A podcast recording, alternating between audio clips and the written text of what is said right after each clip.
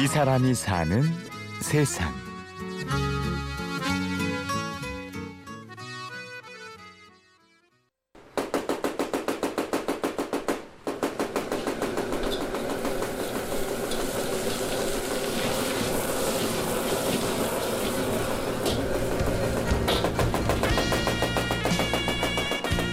매일 아침 채소를 다듬는 소리로 분주한 이곳은 서울 상암동의 한 중국 음식점. 김용현 씨는 여기에서 일하고 있는데요. 중국집 주방에서 요리를 담당하고 있는 고객들에게 맛있는 음식을 제공하고 있는 김용현입니다.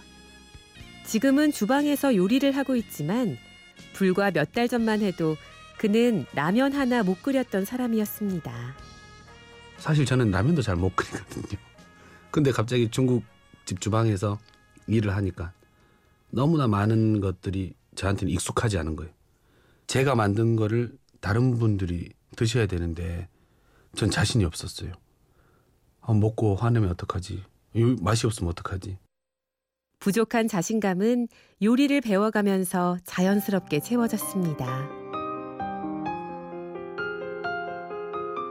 왜 이렇게 잘 못하냐고 욕도 많이 먹고 실수도 많이 하고 그래서 야단도 많이 치고 뭐라고 하는데 제가 반박할 수 없는 게 배우겠다고 갔는데 이렇게 혼자 속으로만 삭히게 되는 거예요. 그러면서 그때도 아, 내가 왜 이래야 되지? 이 사람한테 내가 왜 이런 얘기까지 들으면서 이거 아닌 것 같은데 라고 이제 수십 번 생각했거든요. 근데 잠깐 나와 바람 쐬고 다시 들어가면 그 마음이 또 사라지더라고. 나름 긍정적으로 살려고 노력하기 때문에 또 열심히 해도 안 되더라고요. 또 요거 다 먹고 또 다시 나와서 또 바람 쐬고 아 하고 나는데 다시 들어가서 또 열심히 하고 그렇게 해서 이제 꾸준하게 배웠거든요.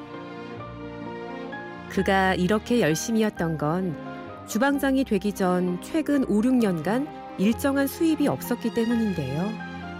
많이 쪼달렸죠. 많이 쪼달리고 공연이나 이런 거 방송 없을 때 이럴 때는 거의 수입이 없기 때문에 못 먹고 또 아예 수입이 없을 때는 그냥 집에만 있는 거죠. 안 나가고.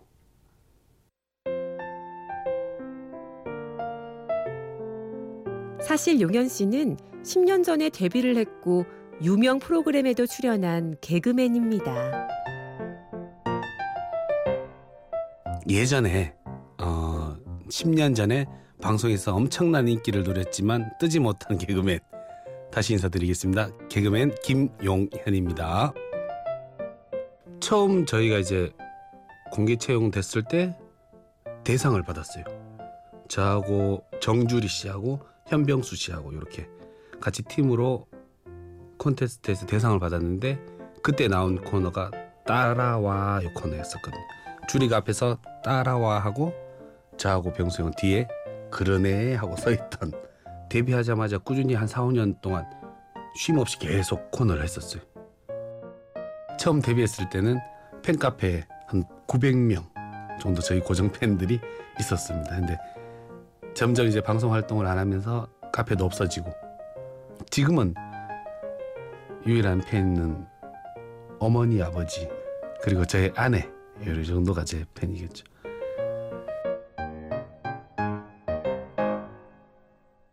영광도 잠시 촉망받던 희극 배우에서 점점 두각을 나타내지 못하는 유망주로만 머물면서 고민은 깊어갔습니다.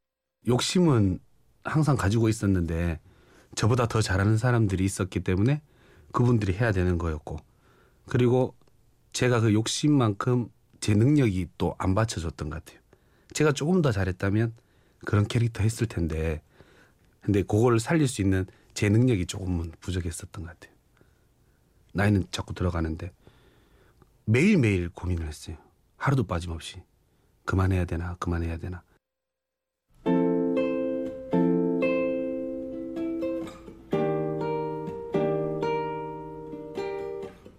10년 전에는 개그로, 이제는 음식으로 어떻게 하면 사람들을 웃게 할 수 있을까 늘 고민하고 있습니다.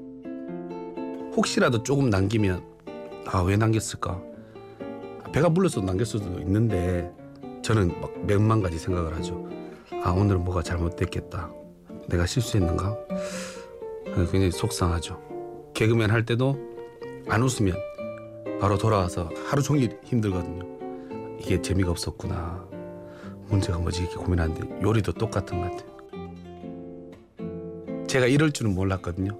아직도 마음속에는 이한 구석에는 계속 그 개그맨 이제 사람들 웃음에 대한 그게 남아 있는데 한 번씩 제가 튀긴 탕수육을 하나도 안 남기고 다 먹고 빈 접시가 돌아왔을 때 짬뽕을 그 빨간 국물까지 없이 흰 그릇 그대로 돌아왔을 때 이럴 때 그 예전에 사람들이 저보고 웃었던 그 카타르시스가 느껴집니다.